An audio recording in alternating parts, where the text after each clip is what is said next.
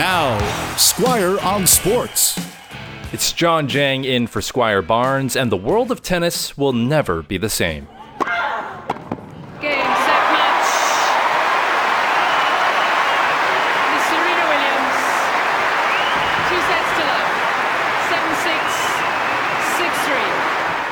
23 years after she won her first Grand Slam, Serena Williams, the greatest female tennis player of all time, announced her plans to retire later this year. She shared this announcement in an essay released on Tuesday by Vogue magazine, saying that she's evolving away from tennis toward other things that are important in her life. And if this really is it, then we have truly been blessed to have witnessed this incredible career from start to finish. Her resume speaks for itself 23 Grand Slam singles titles, the most by any player in the Open era, and the second most of all time.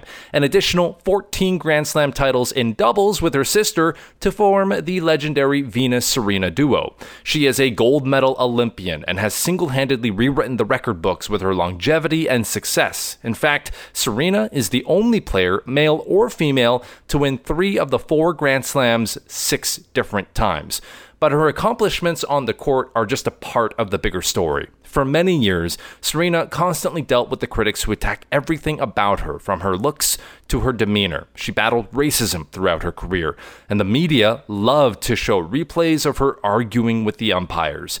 But she has been a champion time and time again, not just in tennis, but for her community and countless charities like the Elton John AIDS Foundation and her very own Serena Williams Ultimate Fun Run, which helps underprivileged individuals gain equal access to education for us Canadians as we enjoy the current golden age of tennis with stars like Leylah Fernandez and Bianca Andreescu, they too were inspired by Serena's dominance. Now, don't worry, Serena's not finished just yet. She does plan to play the upcoming US Open one last time.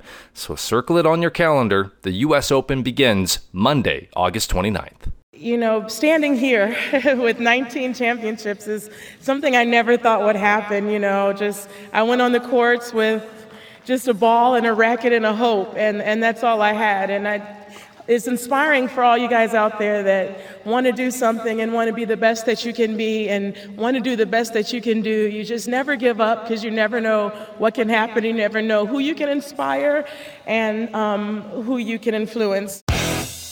Squire on Sports on 980 CKNW.